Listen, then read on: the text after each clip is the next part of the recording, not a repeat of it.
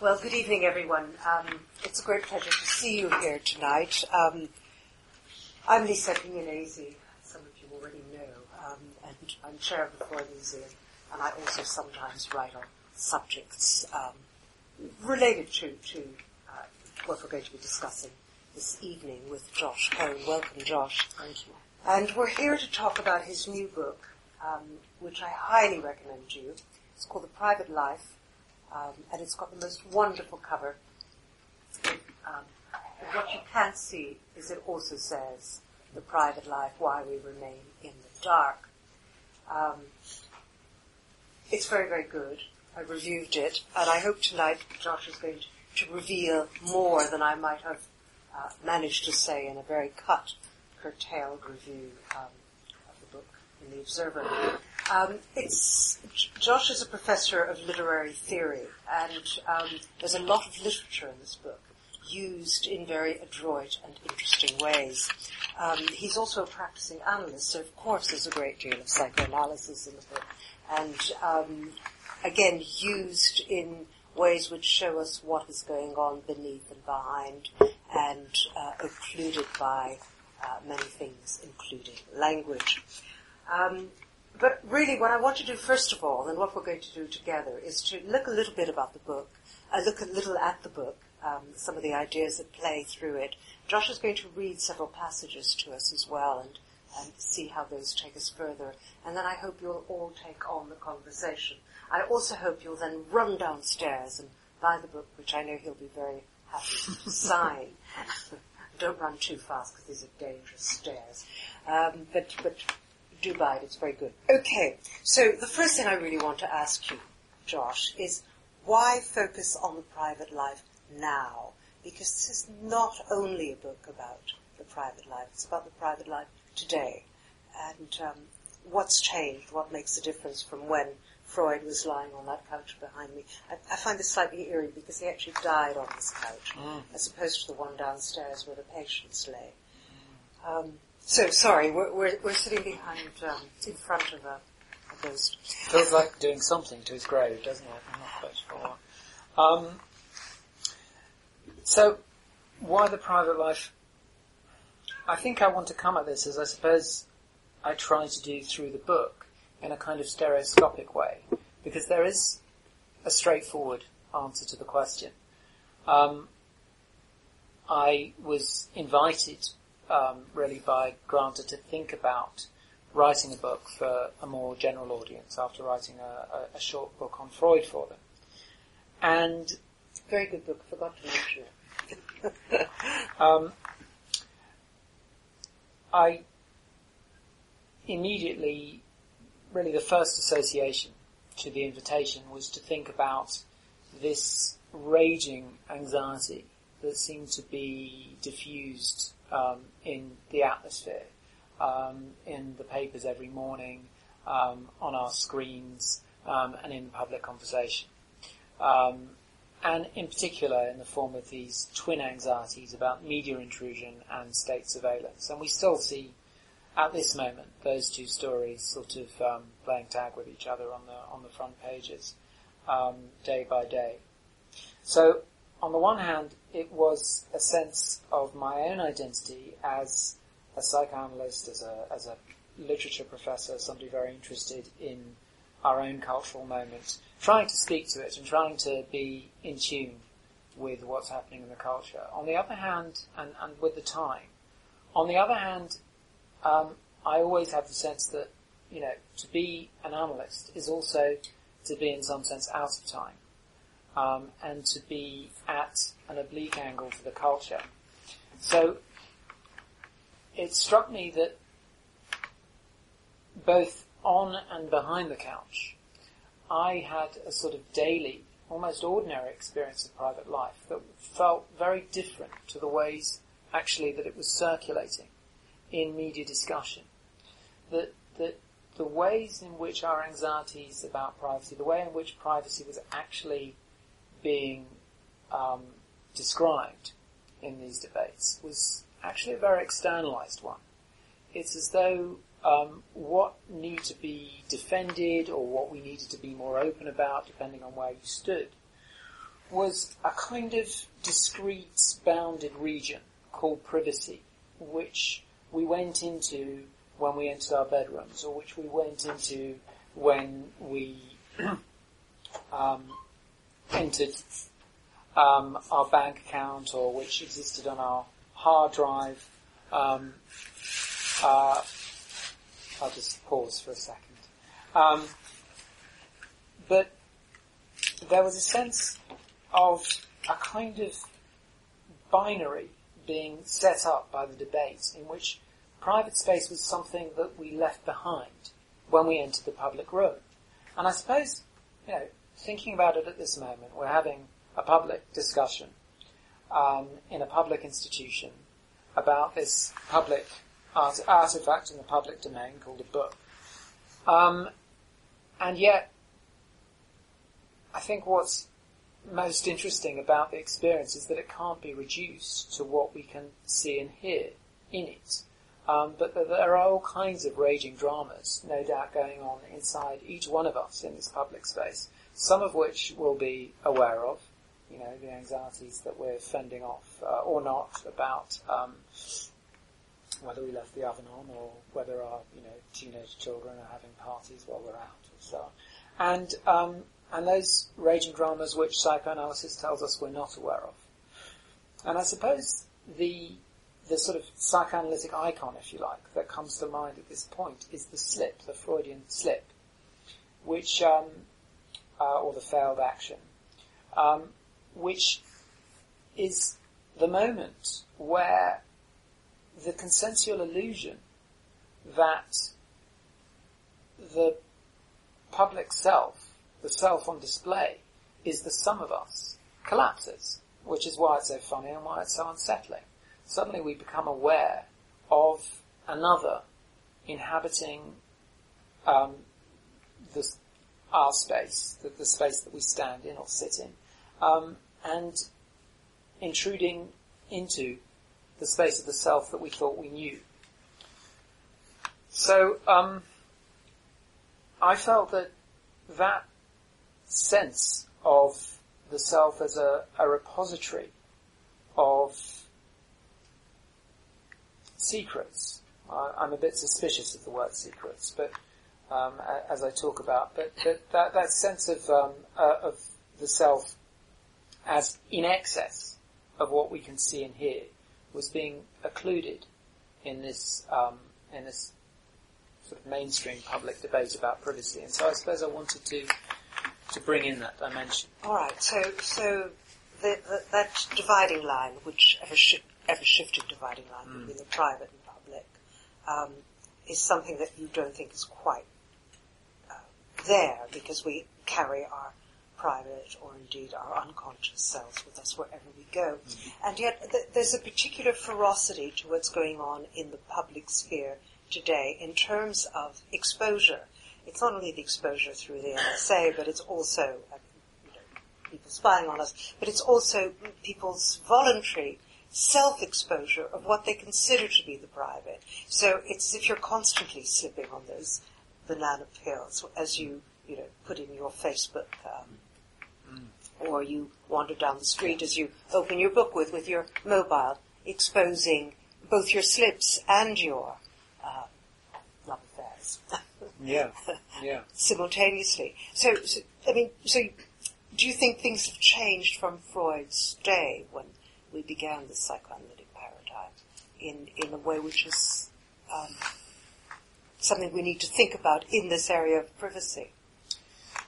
It, it, yes, in a way. I mean, in the sense that um, uh, the dividing line between private and public was a lot more rigid, and in, in a sense, that's what the earliest case histories attested.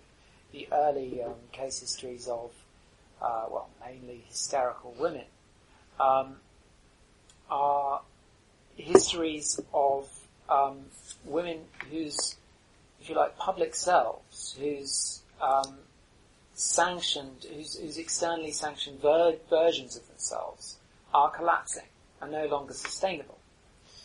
Um, and it's this sense of another self intruding and taking over um, and dispossessing these women of the selves they think they know um, that that induces the crisis and in fact sends them to Freud.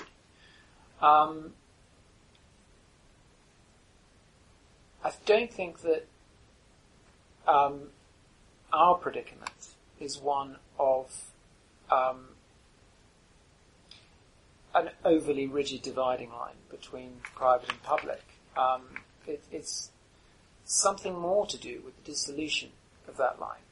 On the so so, you know, on the one hand, you've got the difference between a very rigid division and a very blurred distinction between the two.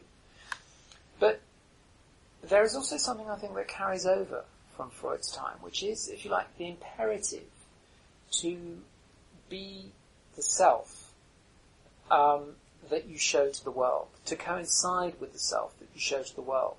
And this is, of course, you know, the, um,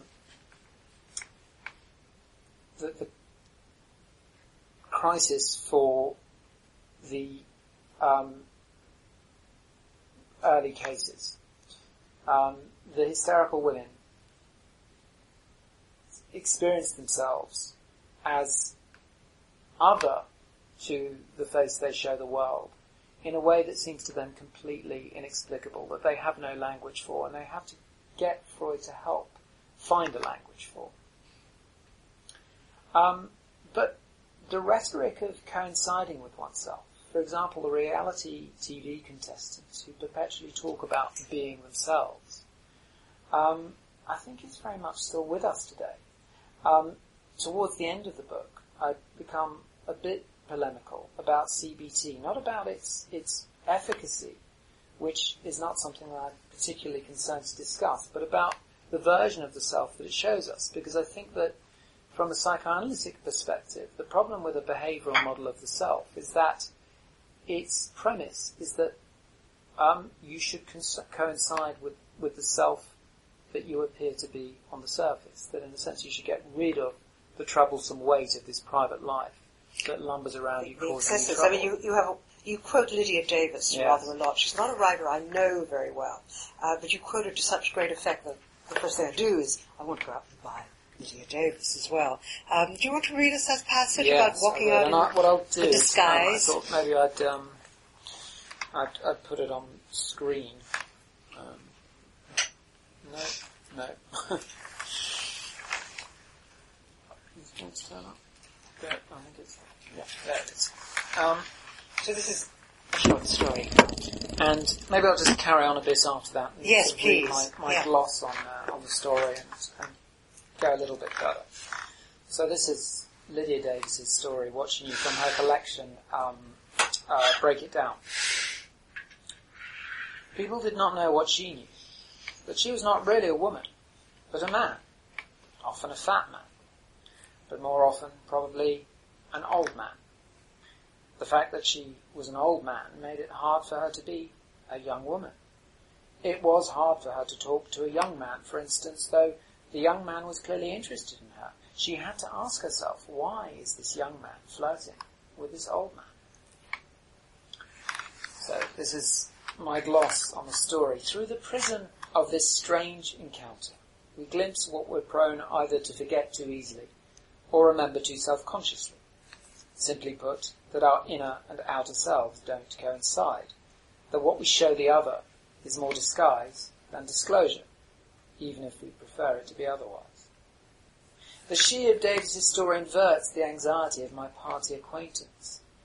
Where the latter shrank from the horror of my seeing what she concealed, Davis's she doesn't want the flirtatious young man to confuse what he sees with who she is. She renounces the very protection of appearances. My new acquaintance is in, I'm, I'm, I'm alluding to um, uh, an anecdote at the beginning of the book, um, at which I meet somebody at a party who um, expresses this sort of spontaneous terror that I'm going to see right through her as soon as I say the word psychoanalyst. So she, rena- she of Davis's story renounces the very protection of appearances my new acquaintance is in horror of losing. Davis seems to be hinting at the unnoticed strangeness of being in the presence of someone else. You know who you are, And it seems as though all you have to do is convey that knowledge to the other person. But once you start talking or remain silent or offer some expression or gesture, what you know, say that you're a fat old man, fails to match up with what the other person perceives. You have language, verbal and non-verbal, to externalize your inner self. But that language, instead of conveying intact your inner self, your version of who you are, turns you against your will into someone else. Perhaps someone entirely other than you know yourself to be. Your most private self, sorry, this is emblazoned on the back of the book, your most private self resists the best efforts, your own included, to bring it to light. It's not just poetry that's lost in translation. It's you too. While on the other hand, this picture of the private self as an internal alien hardly tallies with the popular notions of inner life circulating in our culture. We seem, on the contrary, to be living in an age of unprecedented intimacy with our private selves. Newspapers, magazines, and the airwaves feed us with the varied entertainments of depression, marital breakdown, addiction, eating disorders, perversion, and paranoia. The once specialized vocabularies of psychiatry, psychotherapy, and psychopharmacology have been absorbed into everyday speech. Lifestyle sections, advice columns, and chat shows extol the virtues of emotional openness. Hitherto unknown individuals invent their own celebrity by submitting their real private lives to the compulsive scrutiny of the TV audience. Social networking has created the conditions for the permanent broadcast of our internal and external lives. Meanwhile, increasingly mindful of the virtues of mental and emotional well-being in an economy that loses billions of pounds a year to, to depression and other forms of mental illness, corporations hire coaches to help their executives get in touch with their feelings. Never, it would seem, has public culture in all its forms made such a priority of the care and cultivation of the inner self. Private life seems to have moved out of its repressed dark and into its liberated golden age. Only here you stumble on a basic contradiction. A golden age is a long moment in the sun, radiating its glories to all. It may be that such prolonged and intense exposure to the light has blinded us to the obvious point. Placed in the sun, the private is no longer private. Um, maybe I'll stop there. Okay. Well, I mean, that's very interesting, and, and uh, it's also a wonderful gloss on this particular quote. Uh, quote, quote, well, coat disguise, so, sorry, slip, slip. Uh, I mean, so many questions arise from that because the one thing I want to ask, for example, is the analyst a privileged um, uh, pair of eyes or a privileged ear to look into this now different privacy, this this this hidden privacy?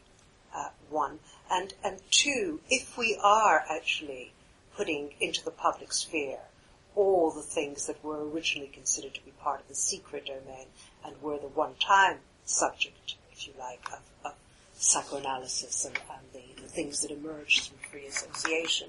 What is it that emerges now, um, since that is out in the public sphere? Mm. So double question. Maybe take the second one first, and then the, privilege, the perhaps privileged role of the analyst, and what that might mean in terms of language.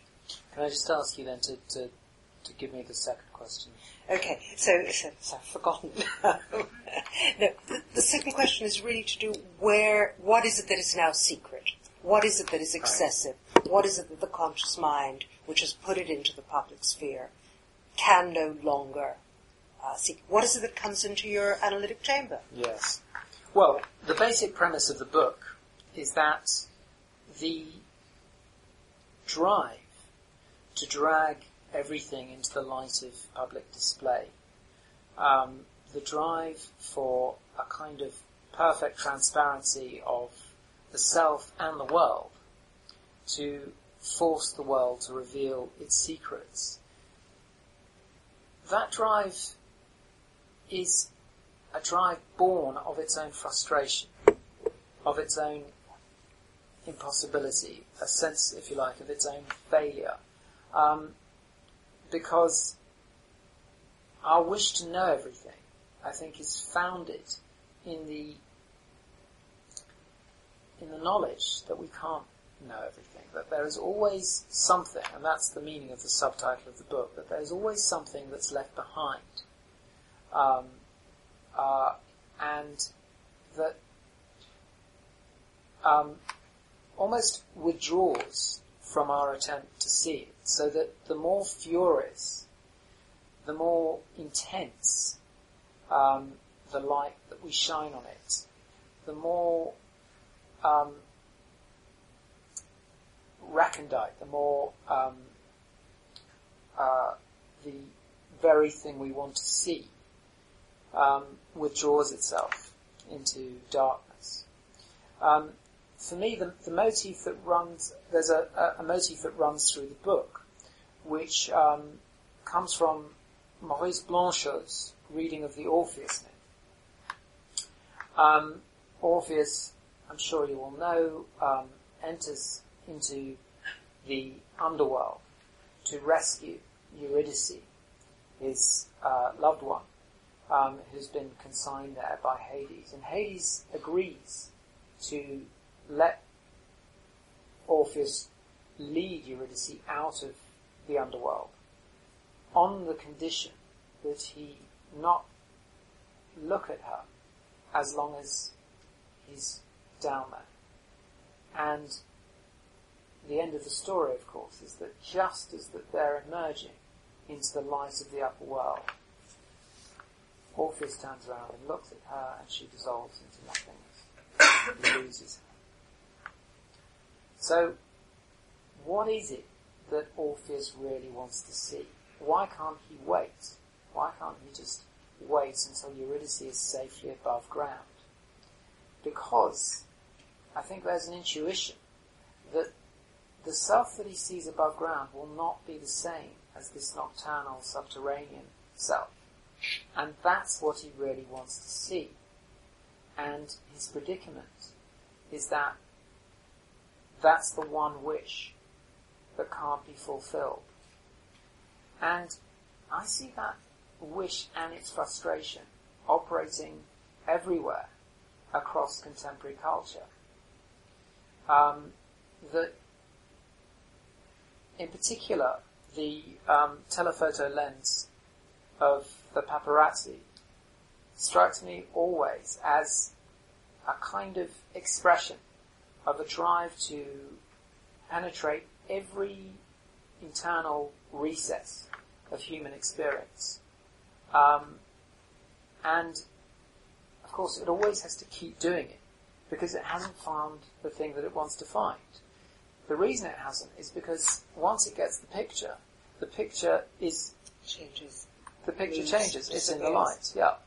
And so, um, uh, what we and You've just reminded me that you do a wonderful analysis, or riff I was going to say, on Pamela Stephenson. I don't know if mm. any of you watch the late night, um, in the analyst chair effectively mm. program that, that she did. And, um, well, you describe it, Josh, with these very programmatic interviews with celebrities about right. their inner lives. Yeah.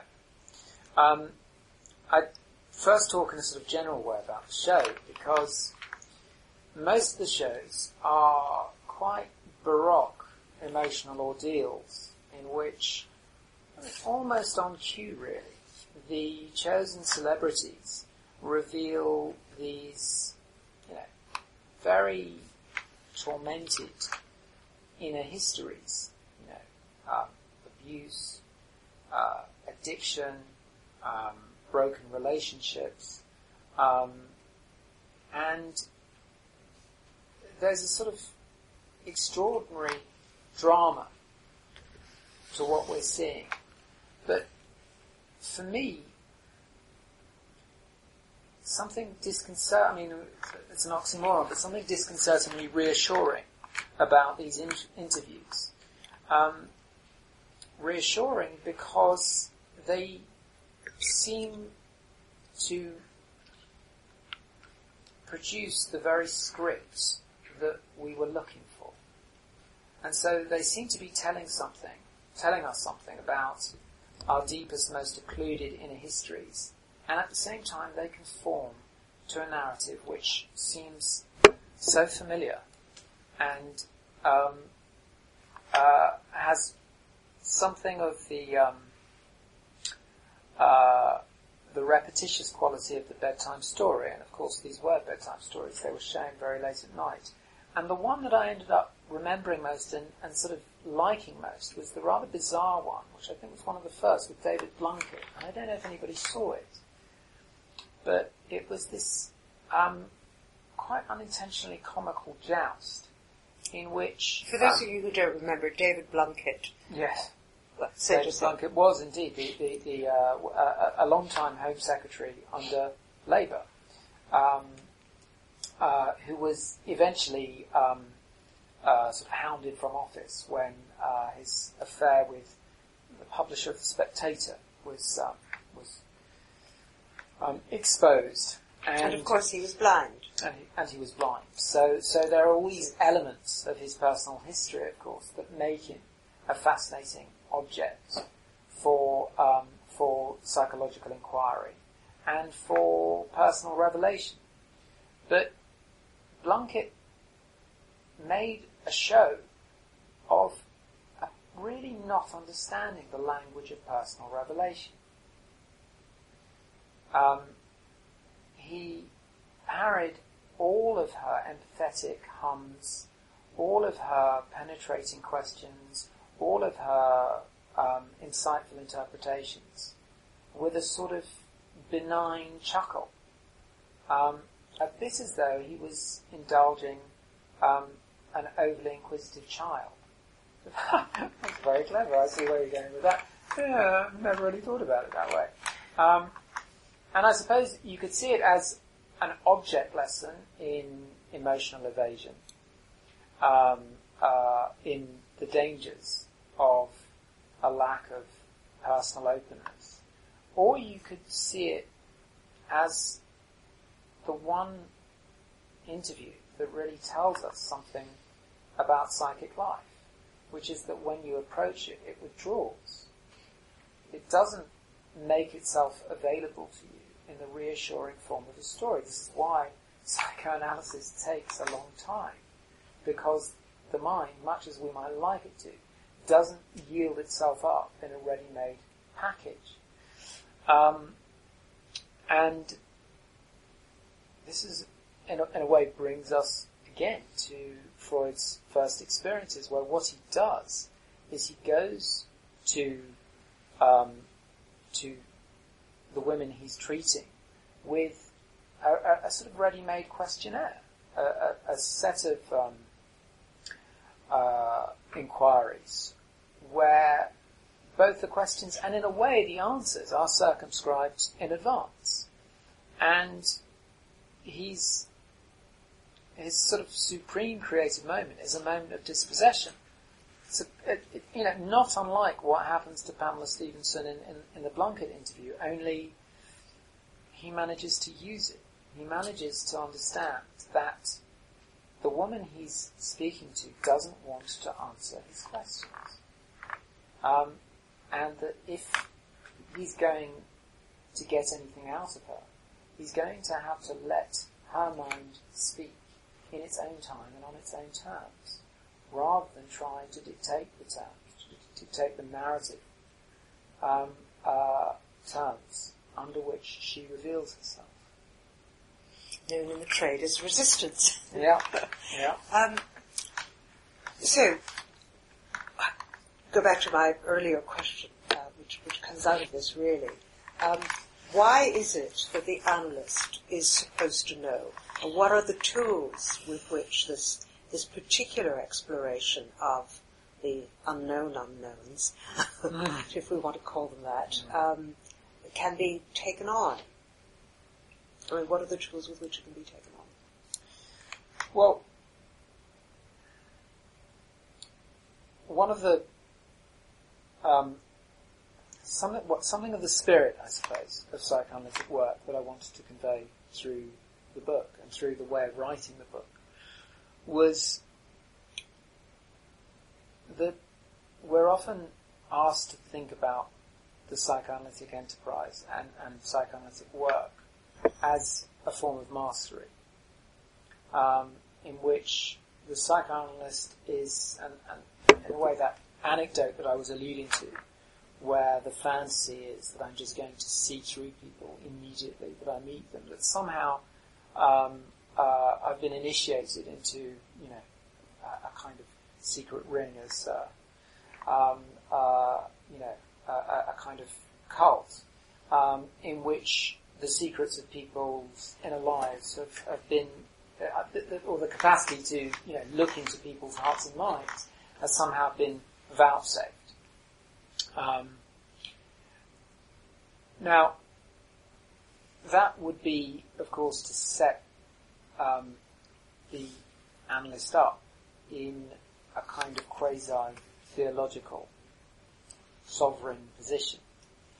Um, and yet, the only tool, as far as, you know, this, this is in Freud's papers on technique, the tool for listening to another person's unconscious is the analyst's unconscious.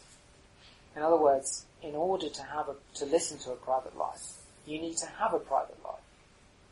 Um, and that's one of the reasons why, um,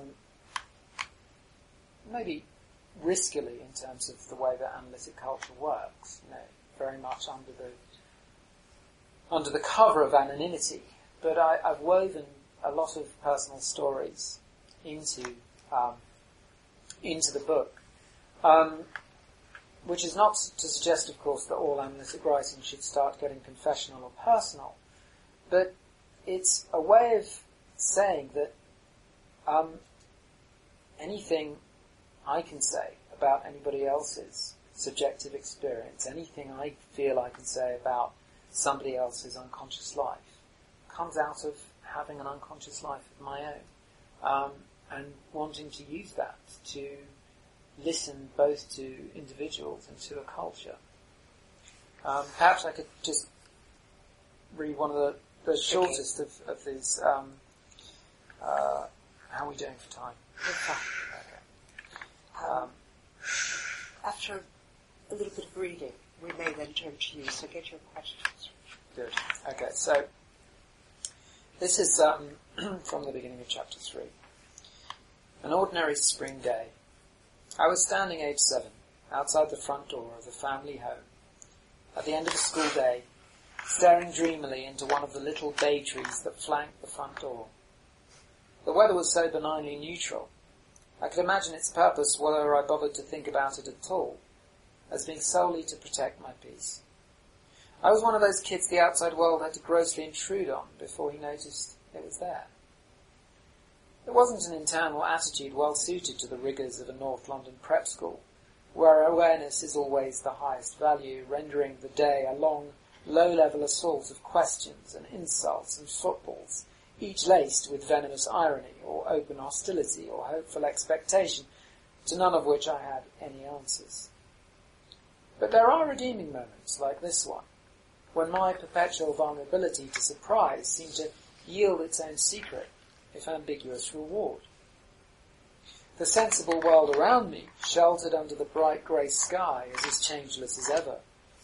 The roses continue to lean imploringly over the path, their heads the same faded peach as the paper in the guest toilet.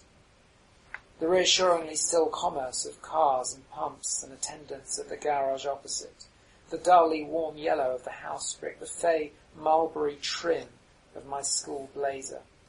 All the signs of my profane eternity are present and correct. Only because the world around me remains so eerily consistent can I receive the revelation that suddenly arrives unbidden by me, unnoticed by anyone else. This, I hear myself saying in whatever language a boy of seven has at a moment like this. This is my head, my body, and therefore no one else's. These feelings and sensations, even this very thought, belong to a place closed to any and all others. If the current contents of my head were more remarkable, if they harboured some secret outlaw feeling of love or hate or desire, the experience would be less so. But it's not so much that I have a secret than that I am one. That I'm being suddenly revealed to myself as bottomless, boundless, teeming with terrors and joys and banalities accessible only to me. Of course, I can try to share them by telling you about them, but that will only make more apparent what I can't share. How very little you can know about the psychic and fleshly reality that is my private life. And what's more, I realise, noticing some vaguely familiar older kid staring straight ahead as he walks past the front gate, what's more, this is true for you, and for everyone else as well. Nothing has changed. The peripheral blur of my reflection in the oval mirror will flash up and disappear with the brown hiss of the doormat under my foot. The domestic perfume of frying onions, the plaintive yelling and chinking crockery, the painstakingly amassed collection of curling fruit stickers on my wardrobe door, all confirm the sameness of the world. But this confirmation that nothing has changed is somehow also confirmation that everything has, imperceptibly, yet totally, as though it's the very sameness of the world that brings out its difference. What ten minutes ago was a kind of paper knowledge, abstract and barely thought, is now etched into my insides. I, like everyone else, am alone with myself. You and I look at each other from across an unbridgeable divide. Lamb chops, peanuts, pocketbooks, a hair wash. It's an evening like any other, except for some reason I feel I could cry, although I lo- I love the way you integrate moments of your um, autobiography, your own life, into this book. But um, I have well, I have two more two more questions that I'd like to Mm. ask, but I, I may let you have a go first. But I just one more now, which is that there's kind of irony, is there not, um, in you, the analyst, talking about the private life, and yet using the life of your patients in one way or another to make um, the points that you need to make about the private life.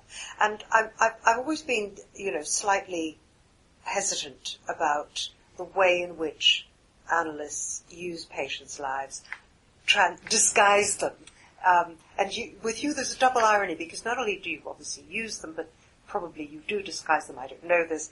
Um, and then you're actually talking about the fact of disguise. So, so tell us a little bit about that process. That your autobiography, which is obviously yourself, is hidden from you, like everyone else's self is hidden from them in part, um, and you like it that way. I mean, you think this is the right way to be, this, this rich mystery and complexity. Um, at the same time, um, you dip into patients and make points Yes. through that and disguise them. So, how does that work? Well, I think it probably works, you know, differently for, for different analysts. For me, at least writing this book, I wanted to be very clear that the clinical material I was using was not in any sense case history.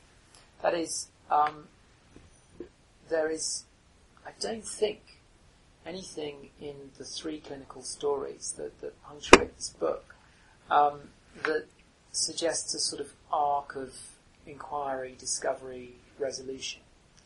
Um, they are really just snapshots of my sense of somebody's inexper- some, somebody's inner experience at a particular moment in time. Um, I think what I wanted to convey in writing about my patient's life, as, as I suppose I wanted through the book, is not what I know about their, their internal lives, but how much they, in, in, in what they tell me, they leave behind. How opaque um, and um, how opaque they are to me. Although I that that still puts it in a sort of straightforward binary relation between what you can know and what you can't know. It, it seems to me that what's so interesting about clinical work is that what you can know about a person is so indissociable from what you can't know about them that um, what comes to light doesn't come to light in the form of a kind of um, whole um, integrated revelation, but as a kind of fragment that seems to have been chipped off um, uh, an experience that still remains quite inaccessible. I think we haven't mentioned this word, and I think I'll just throw in now and then your questions, please. Um, language. Yeah. um, and, and you keep talking about snapshots, but in fact, in the book, not only are you writing about use of language, but you constantly mention the play of language in in both Freudian way, but also Lacanian um, sense that this is where the unconscious will, in some ways, manifest itself equally, um, only immediately perhaps to hide itself again, because it's the very nature of the way we speak. Um, but, but perhaps say something about language and then we'll...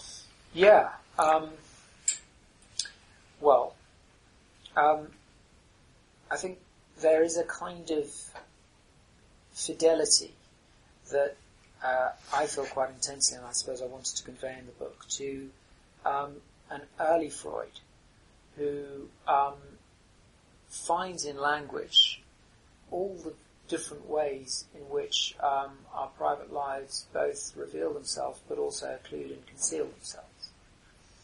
Um, so language not as an instrument of making transparent, of, of sort of simply, if you like, publishing oneself, making oneself public, but also a way of holding oneself back and of course, as you say, of disguising oneself. Um, I, I think where I depart from, you know, not wanting to get too much into the sort of arcane detail of analytic theory, but um, I'm, I'm, sort of in the presence of a dis- distinguished Laplanchian here, but um, uh, I think that I'm probably closer to the analyst Jean Laplanche than, than Lacan on the question of language, and I'll, I'll, I'll say why rather than, just, just throw out names. Uh, uh, Laplanche is, is skeptical of a sort of um, linguistic model of consciousness. Um, and in a way, very,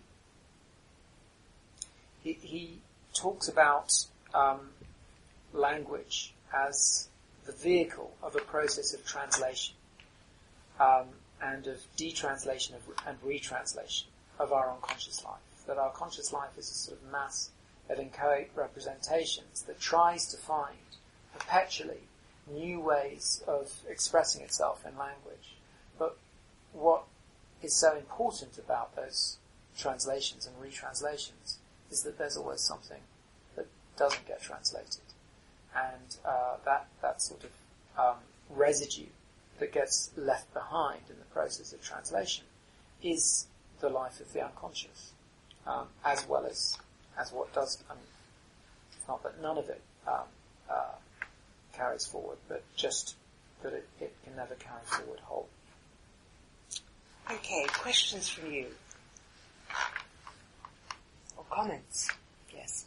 Do stand up so we can hear you. I'm interested to know where you put what your views are about this NSA and GCHQ stuff, and whether or not you know that could be seen as a sort of um,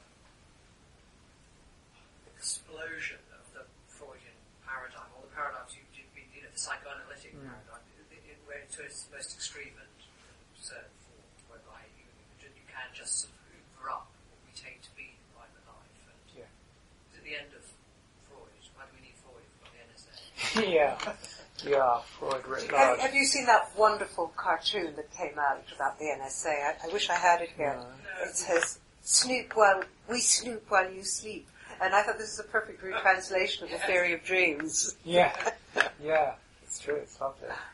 Um, why do we need Freud if we've got the NSA?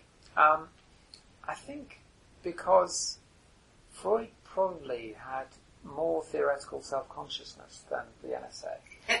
Um, I think possibly true. Um, the project of sort of plundering the um, the inner lives of our, you know, personal technological universe, universes, um, is, yeah, a, as a sort of imperial project, it's premised on a kind of massive narcissistic self-confidence in the capacity of technologies to, to do this, to sort of get inside the guts of our subterranean lives. Um, whereas psychoanalysis for me from the beginning is a science and a process of inquiry that is premised on its own limits.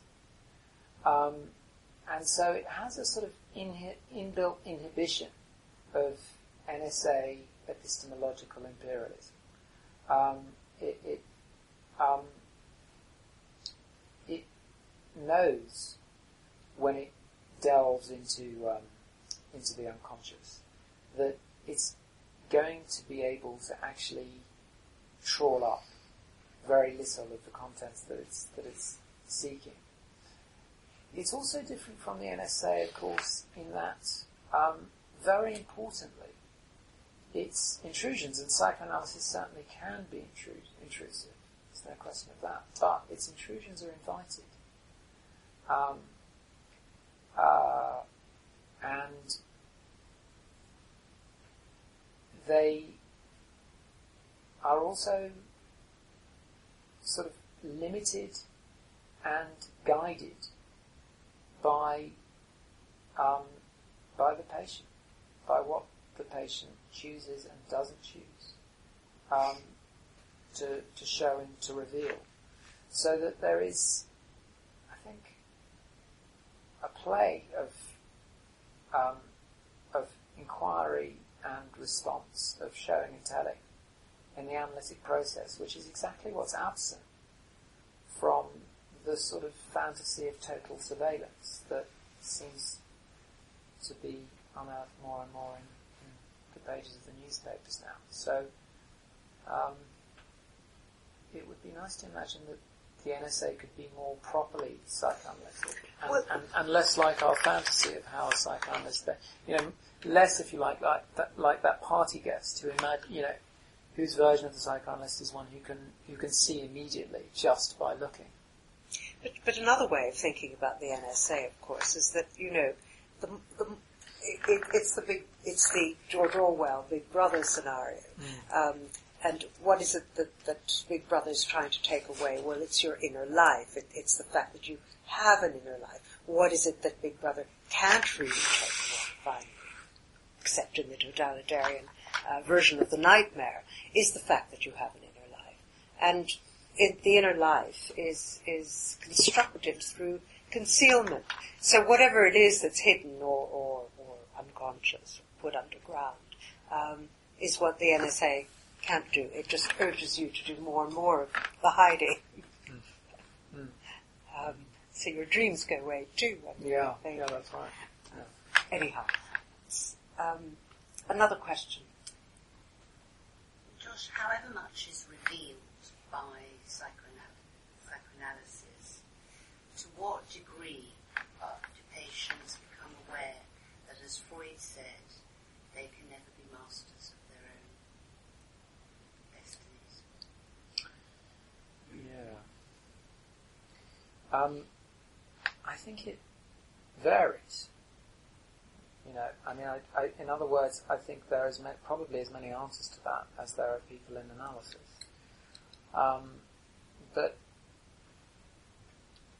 there's no question that one particular experience that I think every analyst has behind the couch is of somebody whose fantasy of being master of their own house, um, of knowing their own selves and their own future, has, has sort of been traumatically shaken. And often what happens is that I think this is particularly true of, of men actually that I, that, that, that I see, that they come in and say, well, I've, I've lost possession of this thing called my own self, and can you give it back to me, please? And can you tell me how exactly I should do that? um, because I want to remaster my own house. Um, and of course, one of the things that we don't do is is sort of speak in theoretical formulations. So you can't really reply by saying, "Well, no, you're not going to do that." You can't tell them the conclusion at the outset.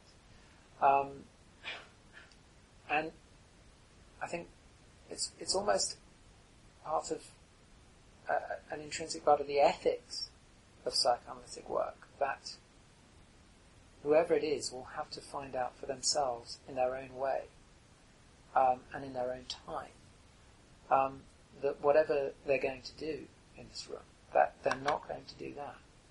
They're not, that is, going to find um, the means by which um, they sort of re-enter some illusory full possession of themselves.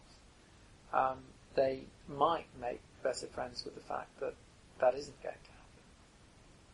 But, you know, the, the reason why psychoanalysis is interesting most of the time is because that always happens in a different way with every with every person that comes in. Another question?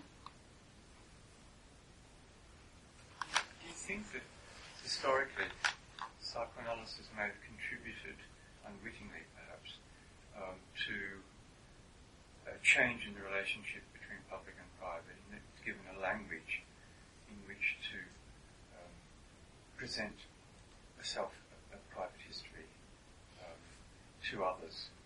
Um, and I th- and I, have been thinking previously that um, it, I, I, may be wrong about this, but I have a sense that uh, a certain way of, of, performing yourself in public and telling telling your story, even though it's a secret, at least telling a story about yourself, emerges in American culture. Mm.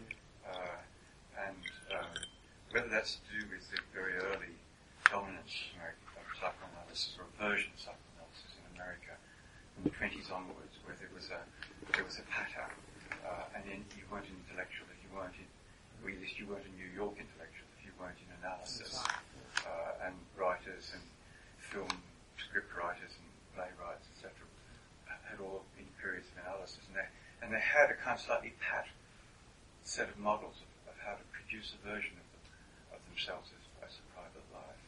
Um, I, mean, I have two two mini anecdotes that stick in my mind. One was a graduate student, and I'd come across this, uh, uh, another graduate student in a seminar. It was a seminar of Terry Eagleton's, and we both talked a lot. And then I bumped into him the afterwards. He, he was American. He said, "Hey, we must meet up again, and you could tell me the story of your life." And I remember thinking how impertinent that was. Why would I tell him the story of my life? Who do you think he was? And then not very long after, when I graduated, and I was in my first year as a young lecturer, I was sitting in the Students' Union at, at the University of Warwick, and I was fascinated to hear two students speaking about a seminar, an English seminar, that had been in. They weren't my students. Two, two young women. One was saying very indignantly to her friend, and what's more, he really wanted to know what I felt you know, what my response was. You know, and, and she was really quite indignant that, that, that the tutor had kind of perhaps been probing her to say, come on, what do you really feel about this, these lines of verse or something? And I remember thinking then, um, perhaps because I'd already, you know, I, I, was a professional, so I'd learned to talk about states of feeling, not necessarily my own, but those in poems or in, in novels or whatever. So I had a, a kind of vocabulary and a, and a preparedness to do that she, she, felt that nevertheless, even though she must have been in the second or third year English honours degree, um, outraged at, yes. that she had to bring forth her most private or intimate feelings about some poem that had moved her. Uh, now, it does seem to me that American style, and I don't want to by any means say that's true of all Americans, but it's emerged out of areas of American culture, seems to have become generalized, you know, across at least the Anglo world, if not I think there's a French version. I know there's this French phrase in it to parler divin. You, you talk about you talk about the secrets of the couch um, to your friends, and um, I, it's certainly a change that I feel very uncomfortable with. It. I'm going to point to the gross examples of you know, what happens on television. People exhibit their pains and distresses, and then their relatives brought on in front of the camera to That's confront right, them. yeah. That whole performance of the private Jerry life Springer. Mm, Jerry Yes, Springer or that Jeremy stuff. Kyle, yeah. And, that, and that's a, uh, and I'm puzzled by that. It's a huge cultural shift, and I, I find it deeply antipathetic. Mm. And Facebook is a, a milder version of it. Why would I want to put all those things in a space where other people might? Um, but I don't understand it really. But and I'm just thinking about it as you were speaking about it as as my uh, my first awareness of it as an American phenomenon, whether that had to do with the early dominance of, of psycho speak and psycho talk, or maybe even psycho babble in American culture before it gets more generalized into other cultures. Yes, and I, I think I think yeah, the, the the circulation of a sort of easy, available rhetoric for sort of systematizing the different levels of the inner life, um, uh, the ways in which you know evil fantasies or um, id wishes or whatever else um, sort of circulate a little too glibly in the culture, but also I think um, the that that popular fantasy of um, analysis as penetrative, as somehow um, sort of reaching into and seizing the core of the inner self. And for me, the, the important figure in this regard is Winnicott, who I think is the only analyst to really acknowledge the kind of personal and cultural hatred that psychoanalysis has brought upon itself by imagining itself in this way as a sort of heroic conqueror of this hitherto inaccessible terrain of, of inner life. Um, it is one of the paradoxes that I find myself dealing with all the time. Um, because for me, I mean, it's un- there's there's something unquestionably true about it, you know, which is why I say psychoanalysis is in many ways intrusive. But it also strikes me as a project which is about saying, well, if there is an impulse to tell the story, if there is both an exhibitionistic but also a voyeuristic impulse, um, under what conditions can that impulse be exercised safely? And under what conditions can the shape of the inner life, in all its complexity, in all its contradictoriness, in all its ambiguity, in what way can that be given voice? Which is, which is, I think, something very, very far from the universe of sort of ready-made um, uh, confessions, confessional narratives that we get on, you know, on Oprah or on Jer- Jeremy.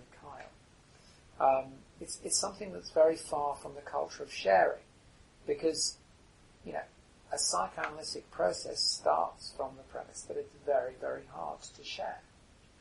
And I think as soon as you start thinking that it's easy to share, um, you're in difficulties. You are immediately traducing what the inner life is all about.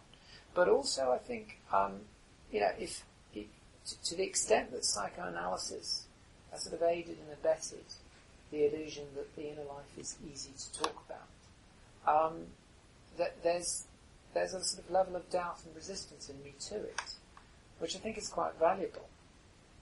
Um, it, it's, it's, it's, for me, it's, it's sort of much easier state in which to do work, that sense of self-doubt, um, questioning one's own motivations, rather than sort of believing that the light I want to shine is just a force for good.